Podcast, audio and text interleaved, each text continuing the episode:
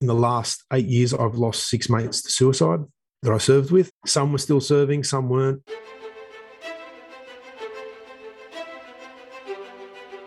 Welcome to the podcast where we track down Australian war veterans, have a chat with them, and hear their stories.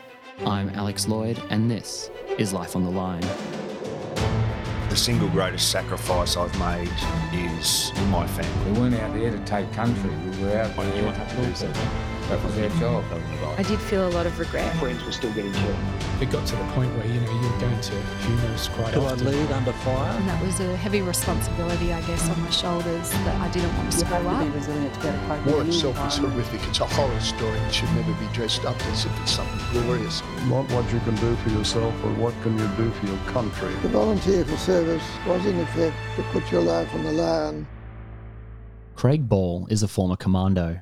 He passed selection with the 1st Commando Regiment in 2000 and is deployed as a signaller with the 2nd Commando Regiment. He went to Afghanistan in 2010 and 2012. He came on the show to talk about his experiences in the military and the mental health speaking that he does today. Welcome to Life on the Line. I'm Alex Lloyd, speaking today with Craig Ball. Craig, welcome to the show. Thanks, Alex. Um, it's a real privilege to be here. Craig, where were you born? Where did you grow up? I was born in Sydney, uh, in Darlinghurst. The hospital I was actually born in later became a, a block of apartments. Um, so it's no longer there anymore. But uh, I grew up in Epping, which is northwest of Sydney, and fairly, yeah, fairly regular sort of upbringing, I suppose, for, for that part of the world. At what point in your regular upbringing then did you first become, I suppose, acquainted with the military? Is there family military history, or when did that first sort of consciously enter your orbit? Probably from my dad. My dad had been a Nasho, and um, he still wore his old uh, from like in the '60s, and he missed out on Vietnam by not not a hell- of a lot. And he used to wear his old army greens working around the house. So I saw that from a very early age. He was obviously doing that before I was even I even came along. So when I started to see that, I, obviously you ask questions, a little bit like my kids do today. I've got three kids under five, and they all want to know about the stuff lying around Dad's office. But I also had an uncle who um, served in World War II. His influence was he was one of the last people I can remember. Well, not the last, but certainly the last in my family I can remember who, when he died, it was sad. Not only that he passed, but it was sta- sad for for what he stood for, and he was very much a values driven person. I'll never forget that about him. And yeah, and, and his service and, and the proud heritage around that, and his son, who was a great mentor to me for a while, he died a, a couple of years ago. Um, now was uh, also part of that. I had that influence around me a lot. And I didn't fully understand it until my reserve career began in my late 20s. So that was, that was really interesting. So, what do you do upon leaving school and before you get into that reserve career? Well, it was a while between leaving school and getting into that. When I, I finished school, I had no idea what I wanted to do. I um, was a mad keen skateboarder throughout high school. And these were in the days before, like I finished at the early 90s. So there was no, not a lot of skateboard parks and things, like facilities to, to use and, and to do. And so I kind of was into that. And I, I found my way slowly into hospitality when I finished school. Uh, I'd been working in a supermarket. So not, nothing that would really suggest that. But it, I got to a point in my life where, and this is, it didn't, it more than once, but where I had to draw a line in the sand and decide what I was going to do. And for some reason, each time the military became that factor. I had some influences in, in my hospitality career very early of guys who had been in the Army Reserves um, and more realistically had been in um, First Commando Regiment Army Reserve guys, and that really stood out to me as something different. And I was only going to learn the further I went just how different that was. But that's the thing, you don't just join the reserves, which is a great thing to do in itself, but you then also end up joining the 1st Commando Regiment. What was your understanding of what this regiment was and what year was this? Okay, so I would have been 25, 26, late part of being 25, 26, which is probably a bit old to be joining for a lot of people. Um, there's probably people who finish their reserve career before they get to that age. So that would have been 98, 99 ish. Um, when I was was joining, and I'd you know like a lot of guys, I'd read the books, you know Bravo Two Zero and the one that got away, and, and this sort of thing. And at the time, I was working in a fairly limiting environment as well. So for me, getting outdoors, working in the that outdoor environment was a huge draw card, and and I guess there was a sense of adventure attached to it from those things. And it, it is and it isn't that. I suppose, in a lot of ways, as I was to learn. I really did not know what I, I mean, I, attempted selection the first attempt. I didn't pass the first attempt. I'm never afraid to share that I was no natural at soldiering, I have to say that much. But with very limited experience, I'd done my best and I'd managed to somehow pass the barrier test, but I really didn't know. And sometimes when I reflect back on it, the as being a an infantry an army reservist in the infantry in Sydney there wasn't a lot to do. The unit that I was part of was a Sydney University regiment and while that's really good at training um, officer cadets as chief part of what they were doing as just a general just as a general enlisted person there wasn't a lot of opportunity despite the fact that they tried to hold me back more than once from running away and joining commandos But this is also obviously before 9 11. It's before 4 RAR, which is the full time commando unit at that point, is uh, geared up to be Tactical Assault Group E. So it is a much more relaxed, uh, you know, context we're talking here. And so, for clarity, there, you apply to join one commando, and I assume it's direct entry kind of barrier testing you're doing. You don't have to, you're not served elsewhere and then doing this. You're going straight for that. Is that correct? More or less. I mean, they had a selection day. So you'd show up for that day and complete uh, a BFA, then some physical tests, and then you had an interview. And the first time I tried it, my goodness, that interview was really difficult. Um, they were like, I had some ideas, and here's to answer your question about how much I I was prepared or knew or how much of a shock it perhaps was. I didn't really know what I was getting myself in for to a degree. I thought, you know, we'll just go along and, you know, pretty positive and, and sort of, you know, wide eyed a sort of approach.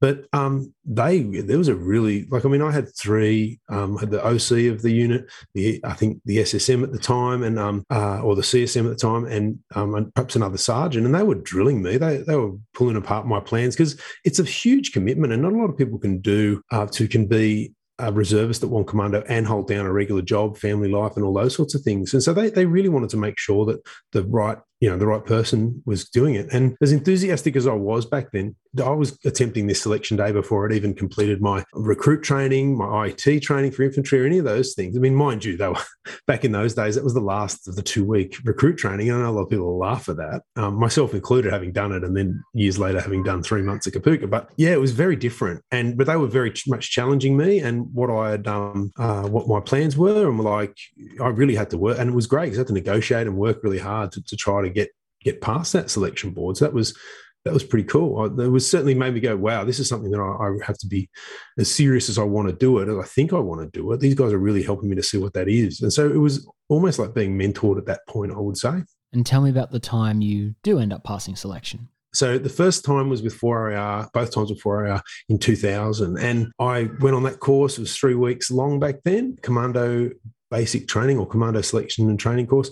And Hans Fleer was still there. He was the chief instructor. And my goodness, at 26 years of age that I was at that point, he was one of the biggest influences in my life to that point. I'm, i mean, I was always looking for some sort of inspiration um, throughout those years. And this bloke, man, I got it like you wouldn't believe. He was so inspirational to me. And to be able to then come back a second time, like I basically came home, retrained, try to pick up all the skills I could possibly in a short period of time and jump straight back on the course. He'd said to me, Oh, you should go and try a reserve selection. You'd probably pass that. And I wound up on it three months later, and he, or two months later, whatever it was. And he was like, Why don't you want to reserve one? I said, I'm sorry, sir, but there aren't any, I'm told.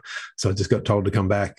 And um, I nearly failed a second time. And it was at one point we were um, patrolling, doing some um, training one evening um, around the area where we were doing it in Singleton, and we were getting taught um, or some really, for what was me then, very advanced um, stuff from what my experience had been, um, you know, slow movement and, and recon type skills. And at, at, one point, we got back about, I think it was about two in the morning, and we were given a few hours to ourselves. And most blokes, you know, like seasoned guys from the battalions, they're just having a nap or whatever. But I knew I had something to prove at that point. So here I am in the dark, shaving, trying to do everything I can to look switched on. And I, the first thing in the morning, I thought, okay, what can I do? So I went and grabbed the rubbish bag, went around and collected everybody's rubbish, and I went up up and dumped it up the top of, of the collection point, and out walks Hans Fleer, and he goes, good morning, Private Ball. I'm like, ah, I'm getting noticed. I don't know if that's good or bad. And uh, and not long after that, I'd passed that phase we finished the bush phase, and I was just so I thought, man, here's my chance, and I ended up passing the course. At that time, I thought I knew all the answers, as anybody would, I suppose, being that junior in their soldiering career.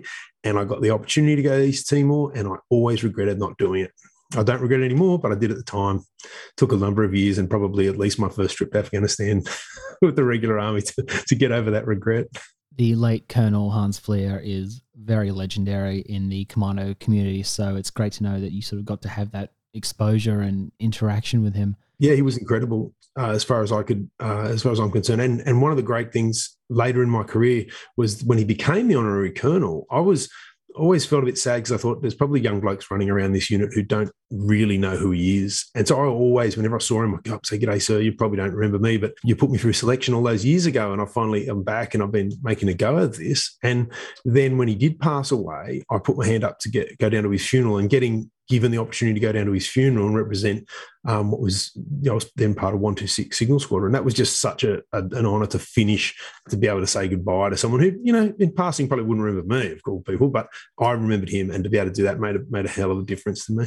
You end up deploying to Afghanistan about 10 years after you pass that selection, but let's cover that in between decade first you pass selection, you're with the reserves for a few years, you leave, you come back to the regular army in 06. Talk me through that journey. I found it a bit difficult. I was on a bit of the outer. Those relationships, I guess, have sort of been healed or certainly felt like they healed last Anzac Day with some of the guys from the unit who I never felt part of. And I, you know, maybe I was a bit of an outsider and didn't fit the mold so much. I'm not sure why, but there was reasons I, I left that unit, one commando not feeling so great about it. I was busy trying to build my career in as a speaker, helping people to improve their lives and, and that sort of thing. That was it's kind of tough in Australia. And not only that, it got to a point where I realized, look, in order to do anything, I really need more life experience. And I knew Afghanistan was kicking off, and I thought, look, let's have a go at this. I need some direction. I've been teaching people about cognitive psychology tools for years. I really need to put myself under pressure and use them on myself a bit more. And that's where that came in. And, and luck, is, luck would have it. I, I consider myself extraordinarily fortunate to be um, then offered at the School of Signals. I thought I'd be a radio operator just for something different. Little did I know later, and on that first deployment, I'd be carrying 60 kilos around on my back. I thought I'm too old to be a grunt. At this stage, I went full time at 33. But I got the opportunity to do that. It was just awesome. It was a real, I think, look, I haven't heard it enough, and I certainly haven't heard a lot of veterans reflecting on it this way, um, but I've always felt that the Army is a university of life. It is one of the most amazing experiences anybody can have, keeping in mind it's not for everybody. For me, I was stubborn enough to keep cracking on despite when things got difficult or I failed at something or whatever. And for me, it was really a university of life and had a, for me, it was a big self improvement program in a lot of ways to aspire to achieve more for yourself and to care for the people around you, teamwork, all that. So I, I was constantly learning on that first deployment. I felt as if if I had a lot to learn, but I was with an awesome company of guys, uh, Alpha Company, Alpha Company November Platoon. And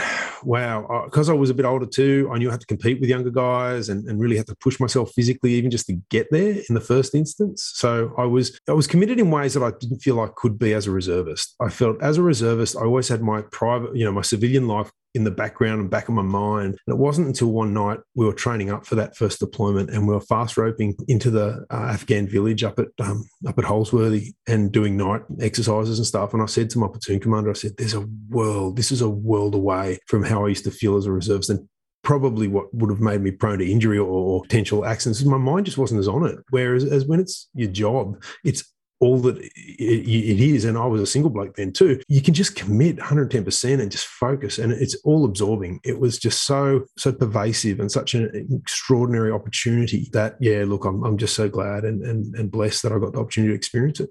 Your brain's engaged at that higher gear, and then all those extra one percenters keep maximizing and force multiplying and so on just to clarify, does this mean because you did pass selection many years ago, are you you're not just a signaller attached to them? Are you beret qualified as well? I am, yeah. Beret getting beret qualified back in those days was selection and parachute course, but then there was a reinforcement cycle that you had to go through, but it was a lot looser than it was than it is today. Where today and in the years that I was there, the reinforcement cycle was a whole program that you got to go through. And I never stopped thinking like a grunt being even it was only reserve grunt and, and and you know you still had that pride in in your soldiering that i I can't speak for other corps, but I, despite, despite being a, a, radio operator, I still felt the heart of a grunt and I still felt I understood. And most of my mates, and this is no reflection on my SIG mates, but um, most of my mates uh, to this day are still grunts from my, that time, from the Army service, most definitely.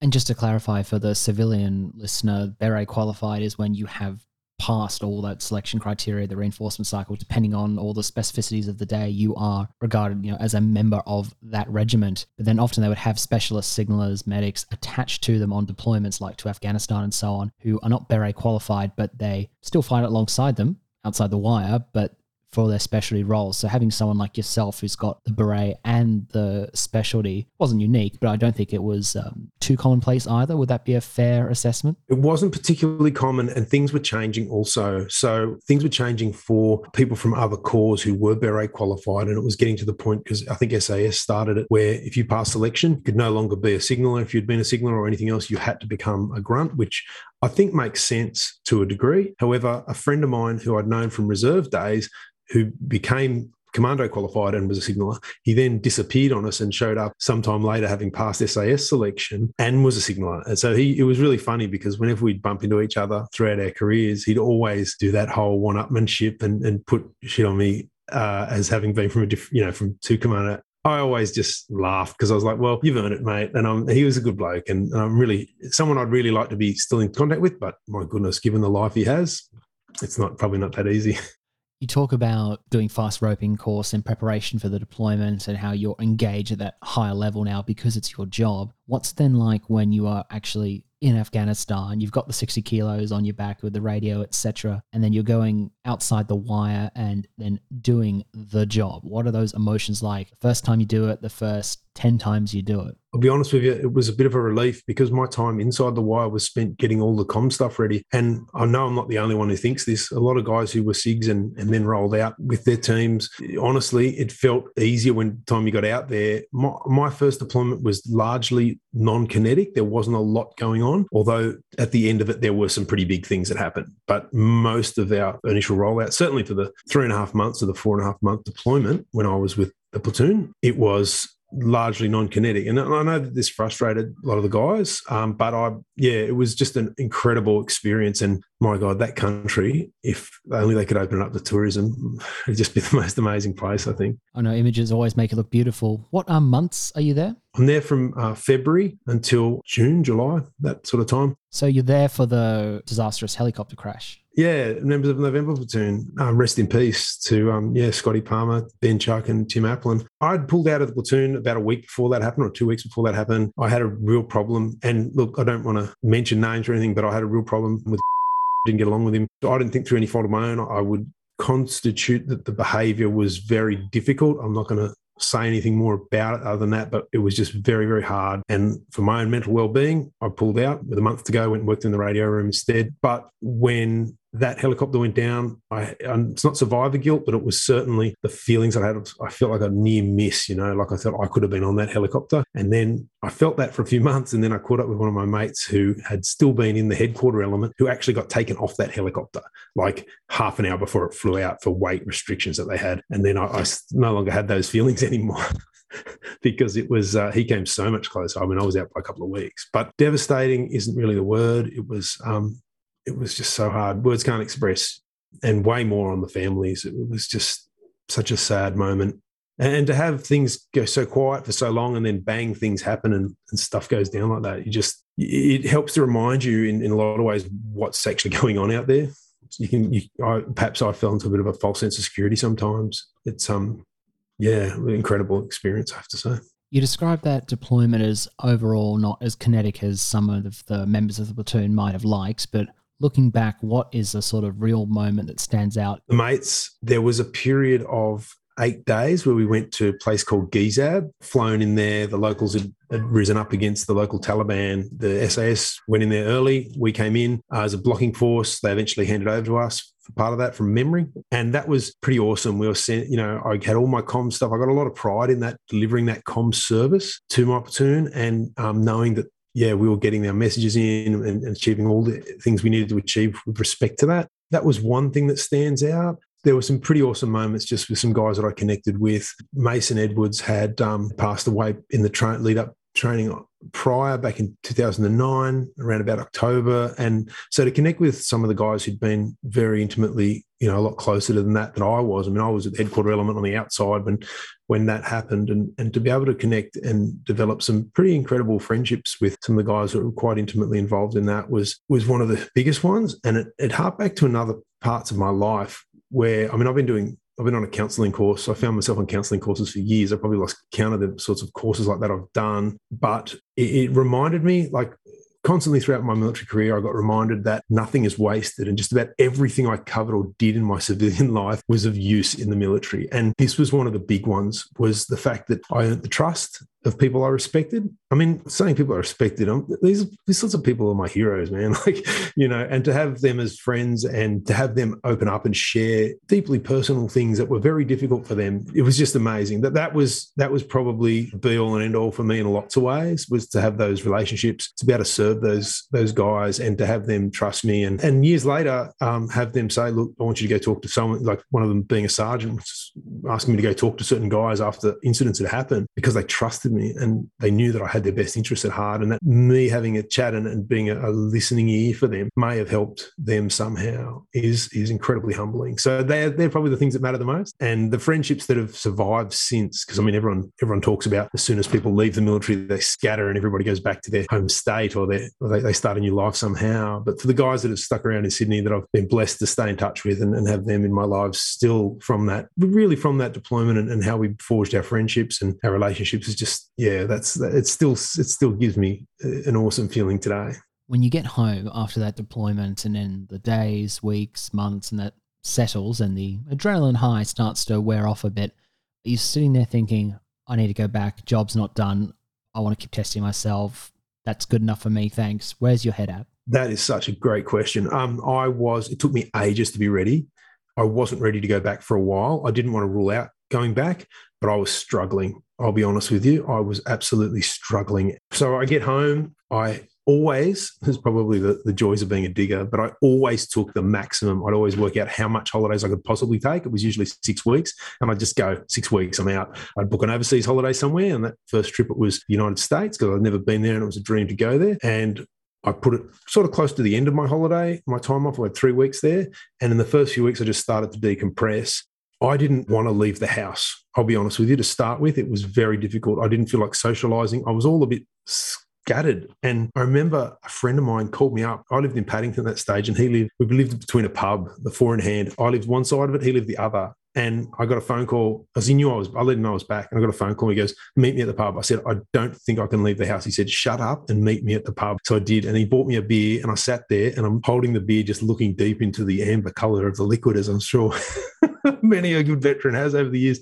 And he goes, Start talking. I don't care. And I honestly attribute my recovery from that deployment to this friend. And I've told him heaps of times. And I've even shared this with audiences of veterans. I've said, Listen, there's this whole BS that we go on with because when you pass Kapooka, you're broken away from your former self. You're no longer a civilian. And there's a lot who still hold on to us versus the cities. And yes, that helps sometimes, or that doesn't hurt us sometimes, but there's times when it does. And we can't afford not to open up. And I, I, get right on my high horse when I'm talking to them and say, listen, open up. If people ask, share, because they may not understand it, but it doesn't mean they don't care. And it's our job to help them understand what crap we're being through.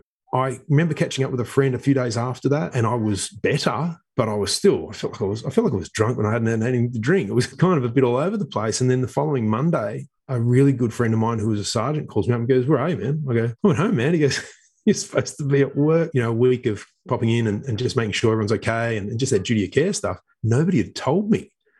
And he goes, Don't worry about it, mate. You sound like you're all right. Stay, stay at home. But it was like, wow, it was it was hard, and I, I, pushed myself to move house. Probably not the smartest thing, but took my mind off stuff. So I moved to a new apartment because I was in a very small box of an apartment. Moved to a new apartment, got myself all set. And one of the funny things that stood out to me was that coming home, I'd even gotten a mate who didn't want to buy any alcohol duty free to pick up a couple of bottles for me. So I could double the amount of duty free alcohol I could get. But until like the night or a couple of nights before I left for my holiday, now I've been off for over three weeks. I'd hardly drunk anything. Like, and I was wondering, is that more of a is that my risk factor or indicated risk factor that I'm I'm not coping well because I haven't just done the social thing or, just done the what I previously would have done to unwind. Yeah, hard, really, really hard. I struggled a lot. And the overseas trip brought me back to normal. And it certainly was the case on my second overseas, uh, second deployment. I, I, had a holiday not long after getting back, and, and that helped going away and, and, and just letting everything fall where it would in a, in a different environment. It was, yeah, I, I didn't know. I remember in Vegas one night,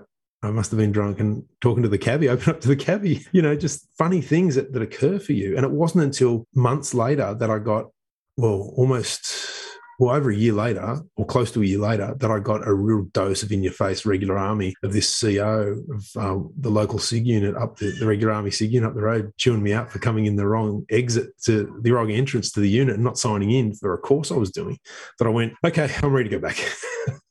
so, um, but I really did have unfinished business and I needed to to go back because I wanted to make up for having a bad trip. I mean, I first I had a, a, working relationship that I could not sustain. I had you know deaths of mates that were so like even Mason, although I didn't know him a lot before then, we are having beers for my birthday about a month before he passed. Like you, you just in terms of my psychological diagnosis since getting out, I've been diagnosed with a few things, but they were evident at that time. So I went straight on team after that for 12 months with Tag East. And we were moving around so much that you know once a month you got like about a week or two weeks at home when you're not doing exercises nonstop. And i can remember drinking and being like okay it's now a point i'm not happy with how i feel about this. You know i might have been drinking half a bottle a night which probably isn't a lot to a big drinker but i started to notice behaviors that i wasn't something wasn't right. And that's when i started to cut back and started to you know which wasn't hard for me thank goodness but the disciplines i with which of the principles of, of, why I was there in the why I joined the army in the first place, I started to, to rely on some of those, and, and, that really helped me to pull back. To answer your question, lots of answers, I guess. Tough, emotionally difficult. Um, it's, it's harder than losing a family member. And to lose three mates in one go, and one of them Tim, I was supposed to take him and his wife out for a night out in King's Cross because I was a single bloke back then, and you know had a few mates. I'd, I'd, done a lot of time in hospitality up in the Cross, so to take them for a great night out, and, and that's something that never happened. And, and, he was such a great guy. So, and it's not just the three mates lost, but then the seven whose lives are and the families that are irreparably changed. Guys like Gary Wilson that we've had on the podcast before, you know, lives change forever. Yeah, I mean, I knew Gary well, and I cry a lot. I've cried a lot when I've heard his story, man. Like I, even though I know it and I'm intimately, but to hear him talk and and our lives get busy. Sometimes when we've been out of chat, it's been like, dude, I'm so happy for you and and your life now, and just how strong and how how brave you are. But yeah, Afghanistan 2012. Talk me through that deployment, your role, and what your experiences are like this time. I went back and got way more than I ever thought I could. I ticked a number of boxes and, and I never thought I'd do that. So I go back, uh, I got the opportunity because I had spoken to SCMA and had my whole soldier crew management authority. Uh, everything's an authority in the military, I suppose, but uh, this is just another one. And I'd spoken to the SCMA rep who I'd been quite good mates with when I was at the School of Signal. So he knew what I was planning to do. He said, consider it done. So I took a deployment early so I could plan my coming home and, and my transition out of the military because I thought after two deployments I've done enough. And I thought I'd just be sitting in a radio room typing up comms, which didn't bother me. It was I'd done a month of it before I left last time and thought something good's going to come here. I'm just going to go do it. I didn't mind doing that. However, I could contribute. Transferred to Delta Company. That helps in some ways because I had some good mates in Delta who I'd met on courses doing, I mean, basically the five and a half years or so that I was at two commando. Um, I was on RIO courses in between everything else I was doing. So I was trying to get all that done. So I had some mates pretty much everywhere and I uh, got over there day two, I think. One of the sergeants came to me. My my SIG troop commander from back home was there and he said, Oh, there's a the sergeant wants to talk to you, there's a job. You don't have to take this, but we reckon you'd do all right at being a mentor for the um, partnering force, the PPRC, as a comms mentor. And I went, I will do the, I want this so badly. Thank you so much. And so I went across, I got seconded to them, had an awesome boss who had been a, um, a veteran of the SAS who then as walked after his, I'd say 20 years or so. And he was just, I couldn't have asked for someone better to work with. So as walked, he's gone from non-commissioned officer to an officer. Yeah. And our platoon sergeant was a guy who I was aware of when I was a reservist. He was the, a, a, senior police officer in civilian world with the TRG or Tactical Response Group police officers, and he had been a reservist. And I met him as a reservist. He gave us a lesson when I was going for selection, and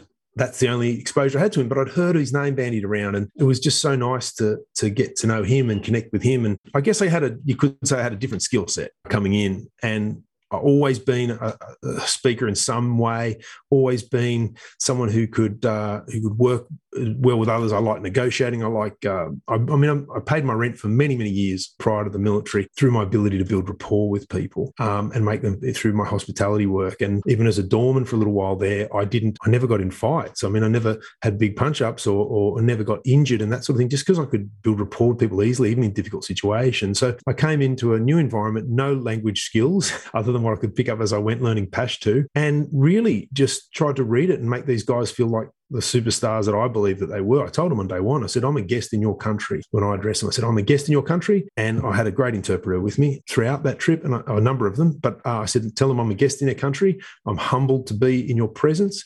You guys are the ultimate survivors as far as I'm concerned. And anything we achieve will be through your ability and your skills that you innately hold. I don't think the fact that you have um, you do not have formal schooling is any barrier to your intelligence. I think you're highly intelligent, highly adaptable human beings. And my goal is to show you how good you are. And I believe that we're going to do this and anything we achieve will because of that. And they just shone they really did shine. And I know there's been in some of the books you read, there's some disparaging reports of them, and maybe they straightened up their act a little bit with regard to some habits before I got there. But you know, I got told all sorts of things. One of my um, bosses from back home goes to me, called me up one day from um, from uh, Kandahar, and he goes, "All right, mate, we're not expecting a lot of this deployment. We're not expecting a lot of of, uh, of what to do with them. Just get along with them. And if they, you know, if they get bored of lessons and they just want to go kick a soccer ball, kick a soccer ball with them, and, and, and you know, a bit of the general stuff. But I, and he said they, always want three hours for lunch. They, they always show up late. And I said, okay, great. And so every time there was a break or, or something else, I'd make a deal with them. So, okay, lunch is coming up, hour 45. They go, no, two hours. I go, uh, hour 50. They go, no. And so I let them negotiate up to two hours. I knew they were going to do it. It was pretty obvious. But because they felt that they had negotiated they had ownership of. And so they would they would come back to class before I would. I'd walk in five minutes before and everyone's sitting up there up straight. And I'd I'd take opportunities in the training to, to make them look like a legend. So I was taking them through, for example, a refresh on the Icom radio, and somebody got the radio and plugged it into a charger, for example. Now that seems like nothing, but I'd get I get them to stand up, and normally their culture was very patriarchal, very very violent, aggressive, and they get in trouble for even showing initiative. And I'd get them to stand up and get everyone to give them a round of applause. And I remember this one guy, Lando, and I used to call him Lando Commando, and I go, everyone give Lando a big round of applause. Look at he's he's, he's showing some direction, and and just these little things but they would they were just warm to that. And and it got to the point where they were telling me everything and sharing everything. And it wasn't until i started to take them out for training like actually out on the edge of the range there was a sniper uh, range point that uh, had a really nice little hill on it. And there was a, a, little you know dried up long since dried up probably water feature but we were learning hf radio. So you need water tables and things like that to, to get the um the antennas to work. And i remember i had them out there one day and there was this one bloke standing up and not engaging in the lesson but he was talking to them all like as if he was running the lesson. And the terp said to the interpreter interpreter said to me, Do you know what he's saying? I'm like, You're the interpreter. That's your job. He said, uh, Well, they're asking him all these questions about how the radio works and the antennas and everything. And he's telling him all these amazing stories and started rattling off half the stories to me. I said, Bring him over here. I said, how would you like to do this for a job? He goes, This is my passion. He goes, I've got a bad hip. It turns out we're the same age, as about 38 at that time. He goes, I've got a bad hip. He said, uh, I can't really go out on missions anymore. I've been fighting in Afghanistan since I was old enough to fight with my father. And his, his name was Nakibullah. And I said, My job is to find you. The whole point of me being here is to find you and help pave the way to you to do this and to mentor where, you know, I think it might help you, but I think you have everything. And I will advocate for you up to um, Mido Khan, who's your boss, I will advocate to, to try to get you off missions because you are such, as I was to learn, is such an incredible asset. And we worked very, very hard. And he came, I remember one day he coming back to me and he'd been out on a job and we hadn't get, got the guys to get the radios to work. And it was at oh, it was a back and forth, and they go out on a job, and I'd train them the day before, get them to demonstrate that they could, and off they go, and we get no radio transmission. And I remember one day it was a Friday. I'd always get them on a Friday because a day off. And I remember walking in one day with Paul, who was one of our interpreters, who was the nicest guy you'd ever meet in your life, but he was about my size. I mean, I'm 192 centimeters and 105 kilos back then. Um, and Nakibullah was about my size, but he carried the weight of the world. Like everybody respected him. And the three of us walked in one day, and there's this poor guy, you know, he's, he's two of them who'd been tasked with doing the radio, and they didn't want to, and they, they were scared to death, and they thought they were in trouble. And we walked in, and I said, "Let's go to the radio room, let's have a chat." And they were shaking, and their eyes were like saucers. And I said, "Okay, please stop. You're making me nervous." I said, "What?" Remember, I said, "What did I say when I first started working with you guys?" And they, I don't think they could remember their names if I had asked them. I said, um, "I'm a guest in your country." Which means you can't be in trouble with me. Okay. It doesn't work that way. I'm here to help you. I'm not here to, you're not in trouble for anything. But we backed and forth and I got them to lower their guard. And I said, Why do you think the radios aren't working? And they said, The radios aren't working because we don't believe they can work. And I went, Oh, thank you.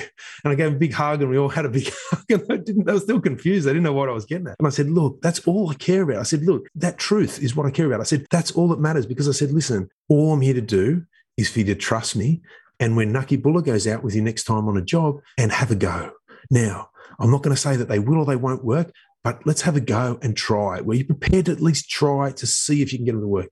And they said, yes. I said, perfect. Let's have a go. And it was the next job that uh, Nakibullah came running back with a video on his phone. And I needed the Terp to interpret. And he goes, this is the radio's working over 200 kilometer, kilometers away in northern Kandahar. And I was like, job is done. We've achieved it. And we jumped up and down and had a hug. And it was just so awesome that through their efforts. And I, did a huge thank you. And that was getting closer towards the end of the deployment. And couple of nights before that deployment finished, Ramadan was starting, I think the night, the next day, and Nakibullah came to see me and he said, listen, you've been my best friend. I never, you know, I never know if I'll ever see you again. When do you think you can come back? And I had no idea. I said, look, the best I could even hope for would be this time next year. He said, I might be dead by then. And, you know, really painted the, the reality of that. And I got some photos still of that, that last meeting that we had. But the next day was my final um, final meeting every Saturday we did a we did a meeting. I do a comms update and, and share about what had happened, uh, what was going on with the comms, so that all the and all the platoon commanders from the partnering force were there. There was three platoons from memory, and I was also there to introduce my replacement. It's a guy called Brett, and I went out of my way. I didn't have a report that day, and I went out of my way to introduce him and, and stuff. But I, I, just made it a big thank you. I said thank you for, and I, I used the big challenge for me was to use language that when it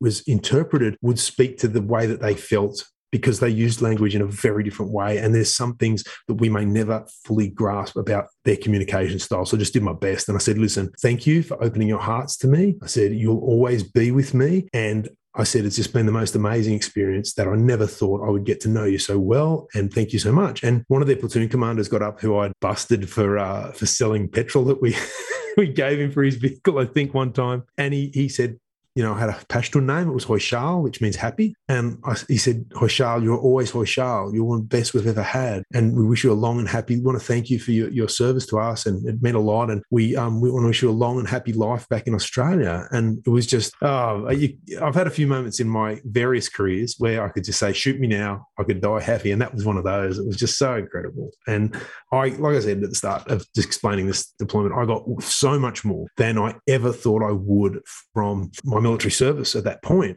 It, it's it's sad to think about what they um, what they probably went through after uh, things changed in that part of the world. But uh, yeah, to, to know that you made a difference for, even for that time was pretty incredible. You come home from that really gratifying deployment. You feel like you've nailed your job in all these capacities. I can hear the energy and passion in your voice that you look back with such pride at the work you achieved and the great work you did with the Afghan people. How do you find that experience of coming home by comparison and then take me through your journey from there out of the army and into the work you're doing today with men's mental health and veteran transition. Okay, so I came home. Obviously, I'm feeling a hell of a lot better, um, but still not quite there as the a lot of guys and ladies when they come back, you know, have that experience of not really being with society. It was never as profound for me. I always realised, you know, this is their lives and people's lives, and, and we were fighting a war that nobody really thought much about back home. So kind of got that. But yeah, still had some stuff to work through. And so, yeah, had a holiday, came back, felt a bit more normal. And then study had taken off in between the first deployment and the second deployment. I'd gone back to try to finish a very old psych degree. So I was plugging away at that and just pushed myself probably harder than I needed to as part of that process. I didn't know what I was going to do, but uh, getting out, but that deployment had shaped me and helped me to realize I had a lot of latent skill sets that I didn't know what they were. And it was just through networking that helped me make my transition. I was a member of Bondi Surf Club at the time.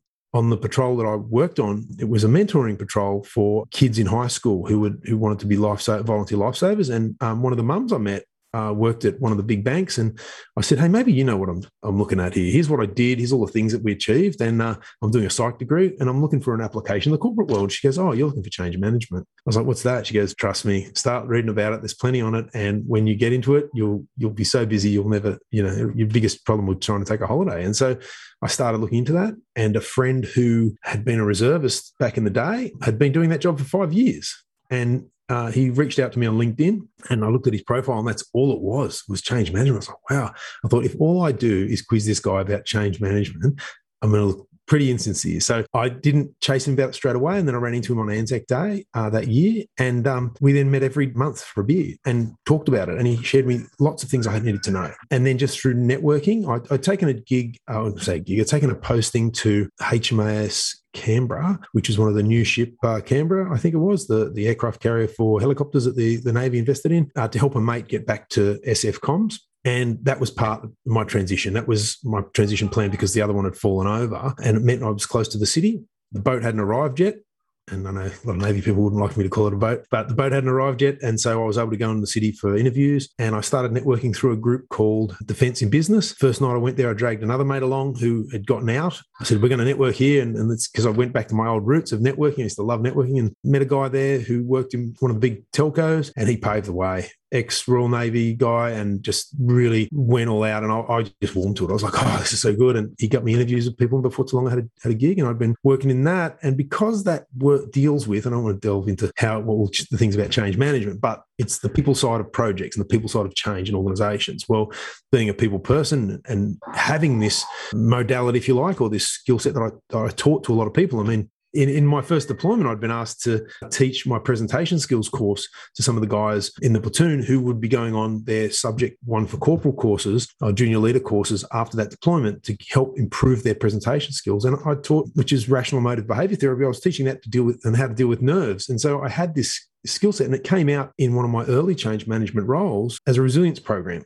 And it helped uh, one of my, what is one of my biggest has been one of my biggest clients now to date achieve a thousand days and no lost time injuries. This is a huge deal for these guys. No lost time injuries is massive. It means you know everything from an injury that gives you a day off work up to to a, everything up to a fatality. It's a huge, huge space. And so to help them to achieve that much has been incredibly humbling. I've always advocated for helping because I mean, I didn't go full time till I was my 30s. So already had uh, that civvy headset. So that kind of, or that civvy mindset. So being a civilian wasn't hard to get back into being, but also I, because I had the trust of a lot of the guys was I always reached out and was trying to help people transition as much as I can. I still do today. I don't get a lot of guys coming my way or, or, ladies going my way, but I'm always open to it and helping people go in that, that direction because it's challenging. And unfortunately, when you're in, you don't get told, hey, you're, you're in the biggest university of life going. The army is the biggest. You will come out with such a powerful set of skills. And the analogy I reflected on the other day that I thought might be useful, uh, especially to people transitioning, is there's, I don't know if anyone's ever heard the story of the elephant. It's very, not really a story, but the elephant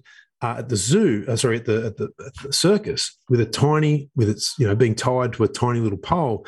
The kid asks his parent, you know, why is there such a powerful element elephant tied to the pole, and it's because it's conditioned from a very young age. And if someone's done 20 years, they're not told that that's the equivalent. You have the power of an elephant versus a tiny tent peg in terms of being a military person getting out. You have so many skill sets that the civilian world just does not equip you with. The disciplines for one, but there's so many. The ways of thinking, strategic thinking. There's so many skills that you have, and I love the opportunity to help people to see that. And some of my mates um, who I've helped have gone on. They've come back and told me interviews and things they've been through and i'm like oh my god i had no idea i could help somebody that much so yeah it's a it's a huge thing and men's mental health became a thing because in the last eight years i've lost six mates to suicide that i served with some were still serving some weren't and one in particular I was working with him weekly to help him get into my my line of work in the consulting space. He already found him a mentor, and he just didn't show up to the the, coffee, the first coffee with her to do that. And um, so been through the heartache and I know what it's like. And so I just decided, let's take my skill set of, of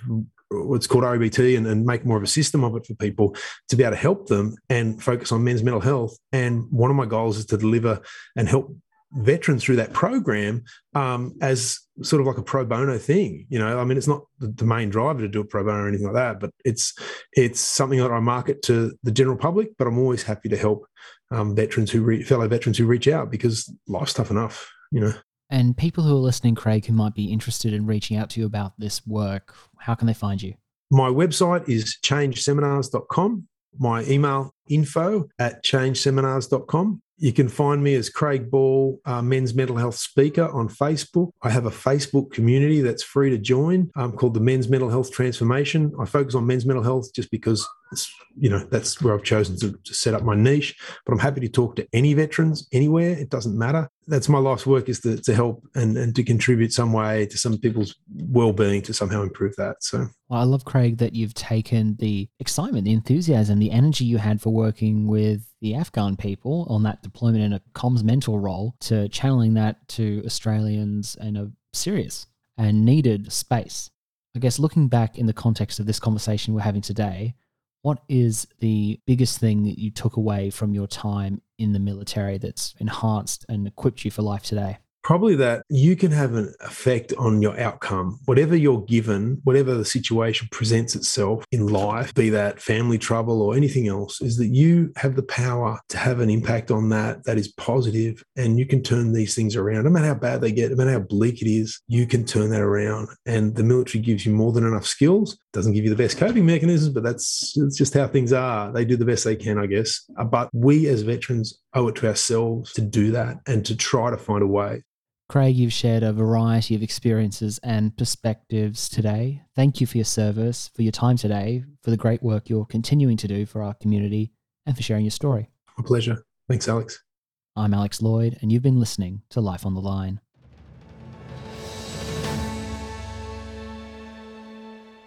For more on that catastrophic 2010 helicopter crash in season 4, listen to number 100, Gary Wilson. In the three months, I'd lost half my body weight. I was below 50 kilos, and this nurse put me back in bed. She goes, Miss Wilson, you're in a helicopter crash.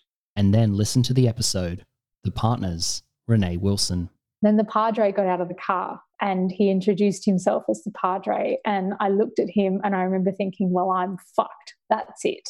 They don't bring a padre to tell you that someone's hurt themselves. This is serious. Then fast forward to this year and watch on YouTube the video documentary episode, Life After Service, Gary and Renee Wilson. That's sort of what's kept us going I just together. know you're both on the same side. Yeah. You know, you're not fighting. You're fighting with each other, not against each other. Follow us on YouTube, Instagram, and Facebook at Life on the Line Podcast, on Twitter at LOTL Pod, and at Thistle Productions on LinkedIn. Our website is www.lifeonthelinepodcast.com, and our email is podcast at lifeonthelinepodcast.com. Life on the Line is brought to you by Thistle Productions. Artwork by Big Cat Design, music by Dan Van Werkhoven. Thanks for listening, and lest we forget.